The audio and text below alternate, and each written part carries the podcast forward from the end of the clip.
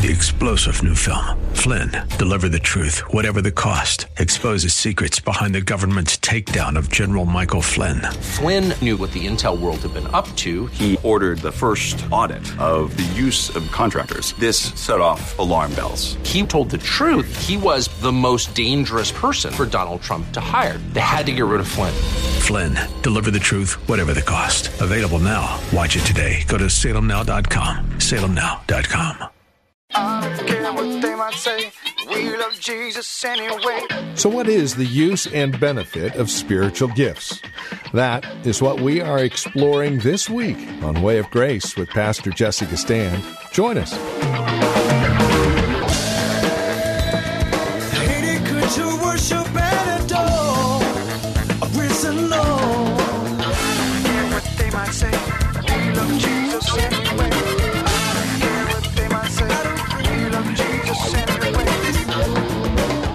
When it comes to spiritual gifts, there's an awful lot of controversy. There are those who would say the spiritual gifts have ceased, those who say they haven't, and then there's everything in between. But what does Scripture give to us in regard to spiritual gifts? Why do we have them? To what end? Well, that is what we're looking at here today on Way of Grace with Pastor Jesse Gistand. Welcome to the program. We're looking at the discerning of spirits found in 1 Corinthians 12, verse 10, C. Also, different languages in the interpretation of those languages, found again in verse 10 of chapter 12 in 1 Corinthians. Join us there as we continue our look at spiritual gifts, the prophet of spiritual gifts, Christ in you, the hope of glory. Here's Pastor Jesse. It is often within the framework of the family that we discover how mature or immature we are as believers. It is in the framework of our own ontological families where we discover how immature we are or how mature we are as believers. We can fool people at church, mama, but you can't fool your children. Your children. Your children will pick up on the fact that you are a sham that you're a hypocrite, that you don't have the powers that you might exercise with your girlfriends and, and folks in church. They'll pick up quickly that you are fraudulent in your assertion of being some great godly woman. They will. And dads, you don't have a chance if your children are the opposite sex. I'm speaking from experience now and you go around making assertions and assumptions about qualitative gifts of the Spirit operating through you when over and over again you will have missed the assignment. You will have gotten them wrong. Yeah, all that means is by nature, you and I are still relatively blind to spiritual things. Secondarily, when we do operate out of the gifts of the Spirit, here's what you know distinctly. You know that it was the Spirit that gave you discernment to comprehend a thing aright, and it wasn't you. See, the Bible makes it very plain the natural man does not have the mind of the Spirit.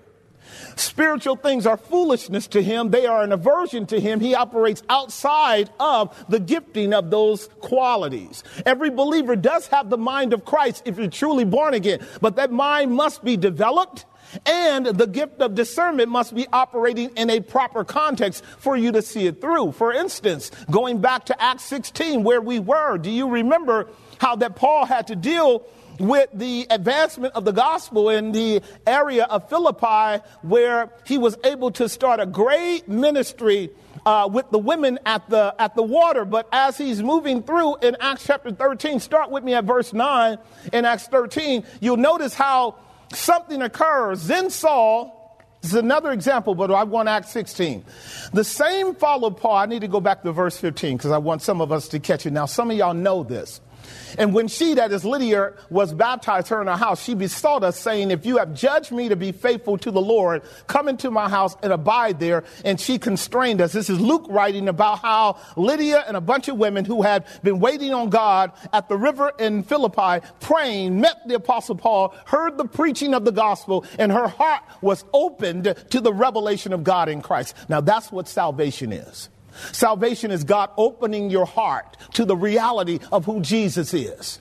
That woman Lydia had never ever heard the whole message of the gospel. She was a proselyte. And like many of John the Baptist's disciples, they were waiting on Jesus to come. They didn't have the full message. Christ had come. He had died. He had been buried and he was risen again.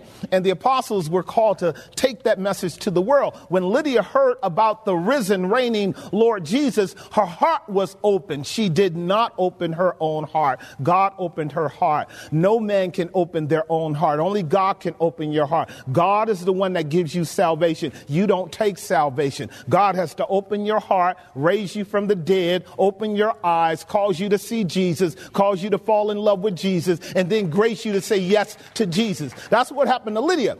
And the subsequent fruit of that revelation, that saving revelation of Jesus, was that she wanted them to stay at his house. Now, didn't we learn all through the Bible the pattern of being born again is that when the agents of salvation come into your sphere and impact you with the gospel, you want to continue with them.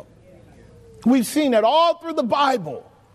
That wherever the gospel comes in reality and in power and brings you into a saving knowledge of God, you don't want to depart. You want that fellowship. You want to draw near to God. More, more about Jesus is the way it goes when you're truly born again. And so Paul hung out with Lydia and her band for a while. And then we're told in verse 16 these words. And it came to pass as we went to prayer, a certain damsel possessed with a spirit of divination, what? Met with us. Here is what we call the uh, relentless test of the devil. Wherever God is working, working through his servants to preach and to teach the gospel, the enemy must come along to see who is discerning and who is not. The devil is going to always go to church. He's been coming to church since the days of Adam and Eve. Adam and Eve were the first two members of the gospel church in the Garden of Eden, and the devil slipped in one day and had a conversation with Eve, and the whole world went awry.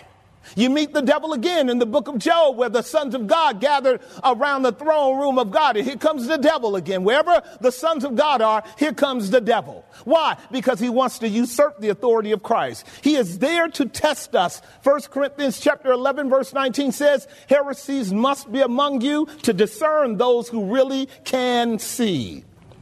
So what's happening here is this woman is following them as they go down to the riverside to worship and to pray. And notice what she's doing, ladies and gentlemen. As they went, the spirit of divination met with us, this woman with a spirit of divination, which brought her masters much gain by what's the word?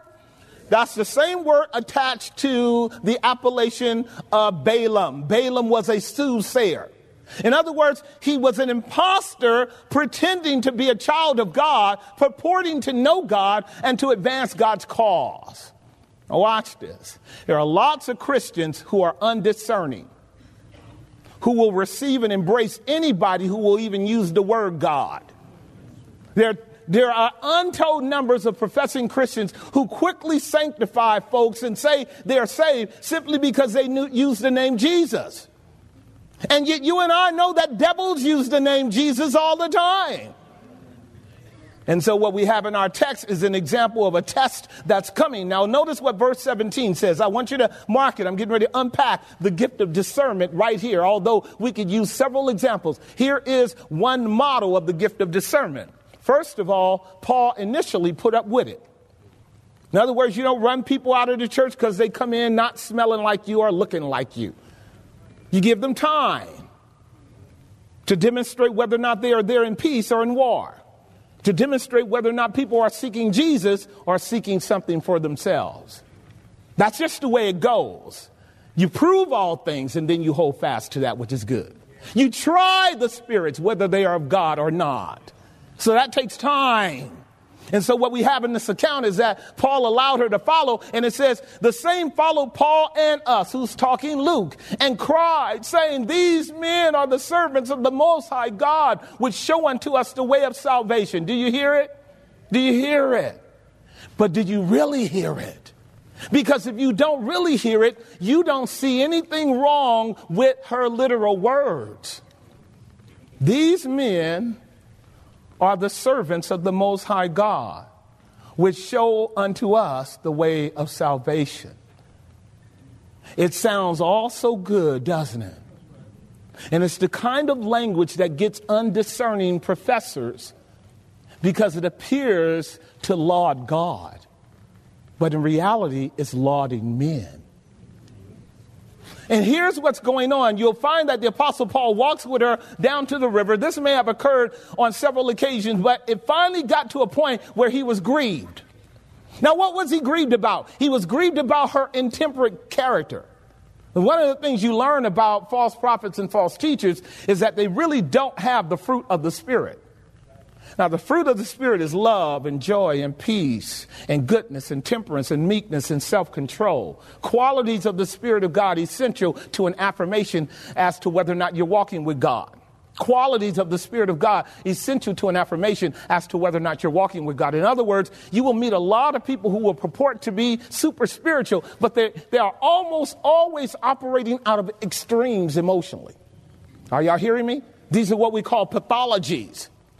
Often people are hoodwinked by people who have this kind of zeal and passion for God that exceeds the boundaries of what we would call temperance. And that might be viewed by undiscerning people as a zeal, but in reality, it's just a lack of control. Like there will be people who do not know the wisdom of sitting and merging and understanding how to actually navigate relationships and, and submission and, and structure and boundaries. No, the moment they come in, they're making all kind of noise. Some of y'all have been to church long enough to know what I'm talking about. And then after a while, what you come to discover is that's a particular kind of devil. In other words, the devil has patterns, and he doesn't really have that many. If you know them, Paul said we should know his methods and we should know his wiles, his schemes. And once you begin to understand the, the small cadre of ways in which he shows up, you can pick up quickly on a person who is intempered, a person who is basically a maverick an individual whose, uh, whose personality is not rooted and grounded in the character of Christ. And you might think that that's okay, but if you do, you don't have the gift of discernment and you don't have the maturity. That would mandate if anyone is going to actually purport to be a servant of God, he must bear forth the character of Christ. She must bear forth the character of Christ. And in this context, this woman is talking all the way. Have you ever met her? She the one always talking. Always talking. May I say something to you ladies? You are not governed by the Spirit when you run off at the mouth all the time. You are not governed by the Spirit. If the only person that's talking is you, you're probably not governed by the Spirit. Do you hear me? The qualities of a godly woman are meek and quiet spirit.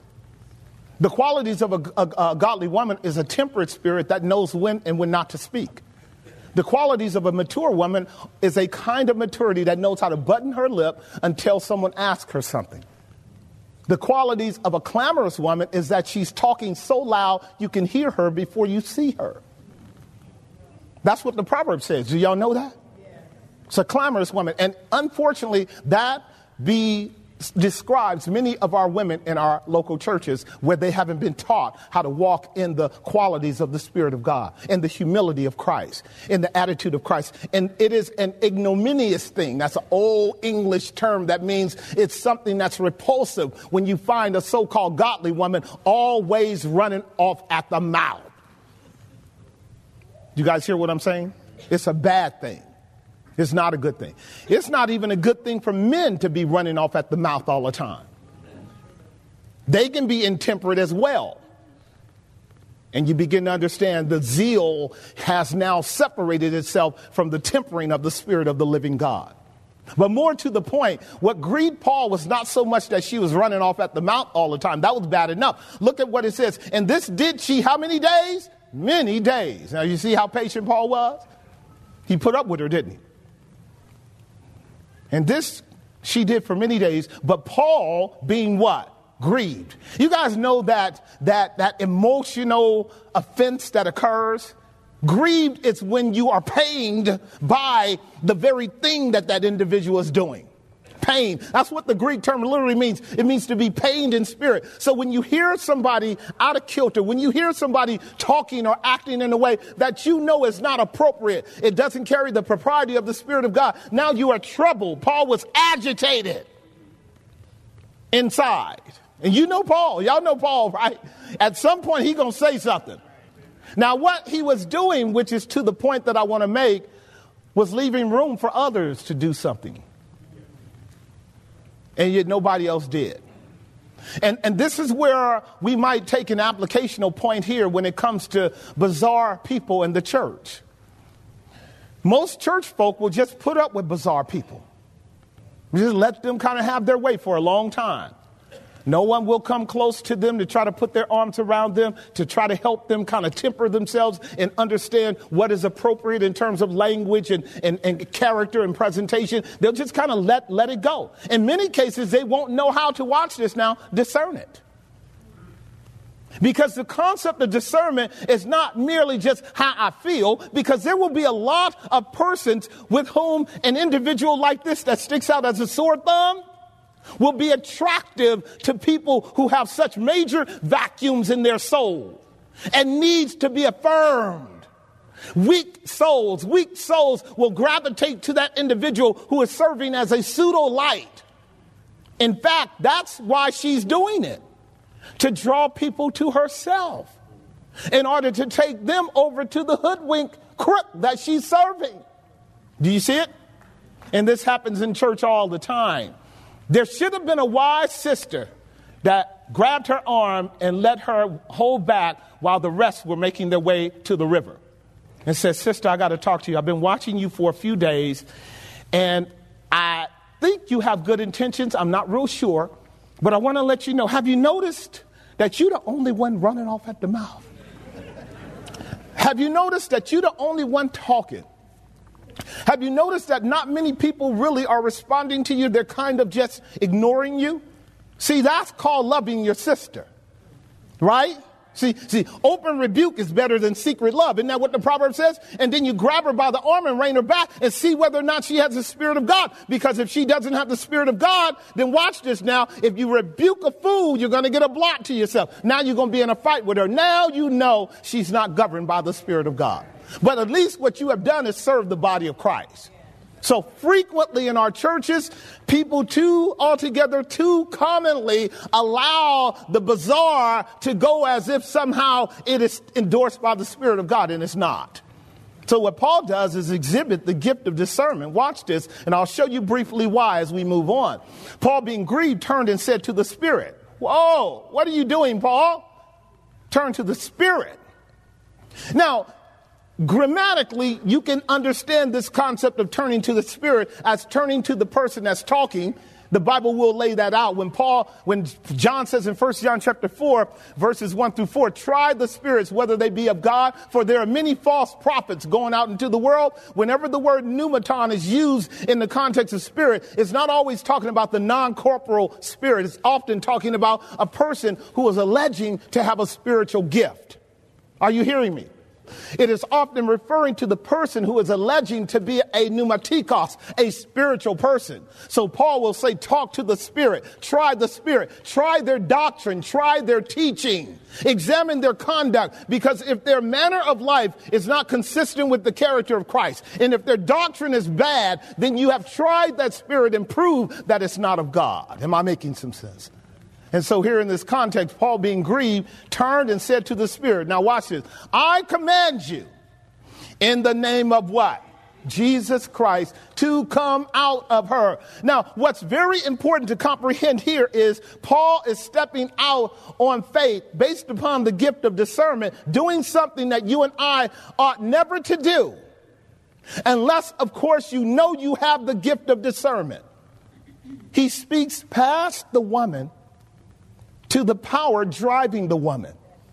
Because the gift of discernment means to get beyond what you see to what you don't see, because what you don't see is what really is driving that predicament.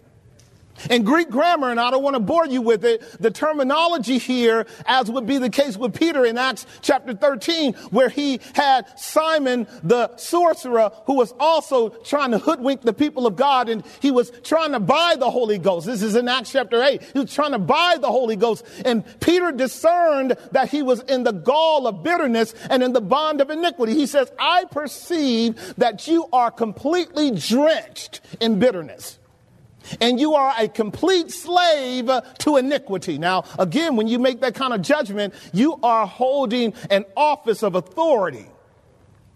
Peter had that discernment on that day when nobody else in the region of Samaria did. They all thought he was some great man. Peter picked up on, on it, called discernment. You guys understand what I'm saying? The idea of discerning is being able to see past the facade to the source. It's being able to actually get past the appearance to the core problem at hand. And that requires God giving you understanding of what you're dealing with. This can be a long narrative around the presence of demons uh, in the world and in the body of Christ as well, and people's inability to discern demons or discern devils and discern unclean spirits as opposed to those who are holy and true. Don't get wrapped up in that, particularly if you're not gifted, because all you'll be doing is condemning the righteous with the wicked as a blind person are saying to have authority and condemning people because you have some kind of self-made list of righteousness that does not comport with the gospel. Don't go around condemning people when you don't know what you're talking about. Do you guys follow what I'm getting at?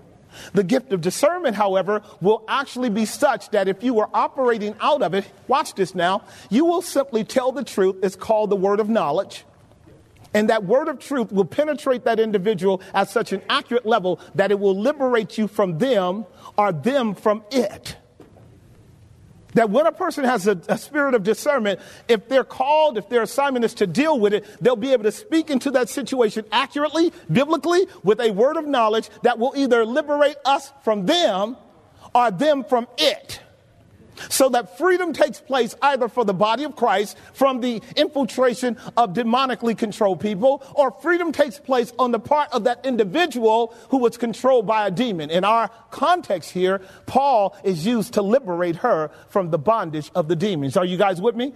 Whomsoever the Son shall set free shall be what? Free indeed. Are you guys looking at the text? Right. And that work is not to be done in willy nilly form by anybody. Don't ever get caught up in all of that stuff. Let me share with you in our context how to understand why Paul was grieved. Why was he grieved with her words? Three fundamental realities. One is a blatant absence of Jesus Christ in her speech. A blatant absence of Jesus Christ in her speech. Will you notice what she says? These men of God have come from the Most High. Sounds good, doesn't it? But we live today presently with cults all over the place pretending to be children of the living God who despise the name of Jesus who despise the centrality of the cross, who despise the supremacy of the Son of the living God, and won't use his name in relationship to who he is, and that is the Son of the living God, very God of very God, truly God and truly man, God with us, Emmanuel, Jehovah's representation visibly to the world. They won't talk like that because they don't see him that way. So they'll use other appellations or terms that are biblical, like surely the term Most High God is a biblical term. Are you hearing me? But it's not the term that saves. There is no other name given among men by which we must be saved but the name of Jesus Christ.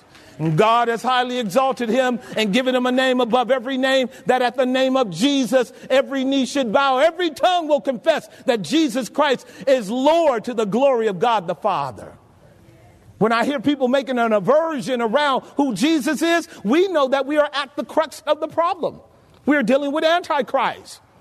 Jesus said to his disciples, Who do men say that I am? And then he said to them, Who do you say that I am? And it was revealed to Peter, You are the Christ, the Son of the living God. Peter, God revealed that to you. And this is Way of Grace with Pastor Jesse Gistand, the ministry of Grace Bible Church, right here in Hayward. Copies of the program are available either by calling us, asking for a CD, or simply going online and downloading a copy from our website. If you'd like to write to us, our address is 22768 Main Street, Hayward, California. The zip code is 94541. If you'd like to give us a call, you can reach out to us at 510 886 9782. That's 510 886 9782. As always, you're welcome to visit our website. As I mentioned a moment ago, we do have resource materials available through the site, including past sermons by Pastor Jesse Gistand, easy to download for free. Grace-Bible.com. Again, grace-bible.com. Sunday services here at Grace Bible Church are at 11 a.m. with Sunday school at 10 a.m., Friday night Bible study at 8 p.m. And you can find directions and more information on our website, grace-bible.com, or just give us a call, 510 886 9782. If you feel led to direct some of your financial resources to Way of Grace Ministries, we'd be more than happy to hear from you. If the broadcast is a blessing to you and if you find real encouragement and growth in your walk with Christ, then get a hold of us and let us know. Reach out to us again at grace-bible.com where you can give securely online or simply call 510 886 9782. Come back and join us next time, won't you, as we'll continue our study through God's Word that we might grow in grace and find ourselves by Jesus Christ through His Spirit to the glory of God in His way of grace.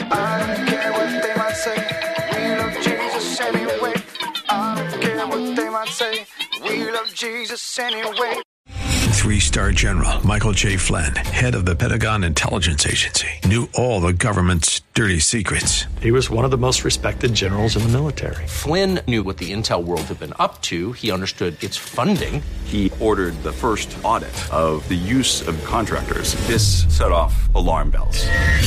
The explosive new documentary, Flynn, Deliver the Truth, Whatever the Cost, uncovers the facts behind this scandal. Flynn told the truth. He was the most dangerous person for Donald Trump to hire. I find out the worst enemy that I'm going to face in my life is right here in America. They took my assessment and they wanted me to change it. And I was like, I'm not changing it. They had to get rid of Flynn. With in depth interviews, archival footage, and never before seen personal records of the man behind the headlines. I just felt like I was drowning. Flynn, deliver the truth, whatever the cost. Available now. Watch it today. Go to salemnow.com. Salemnow.com.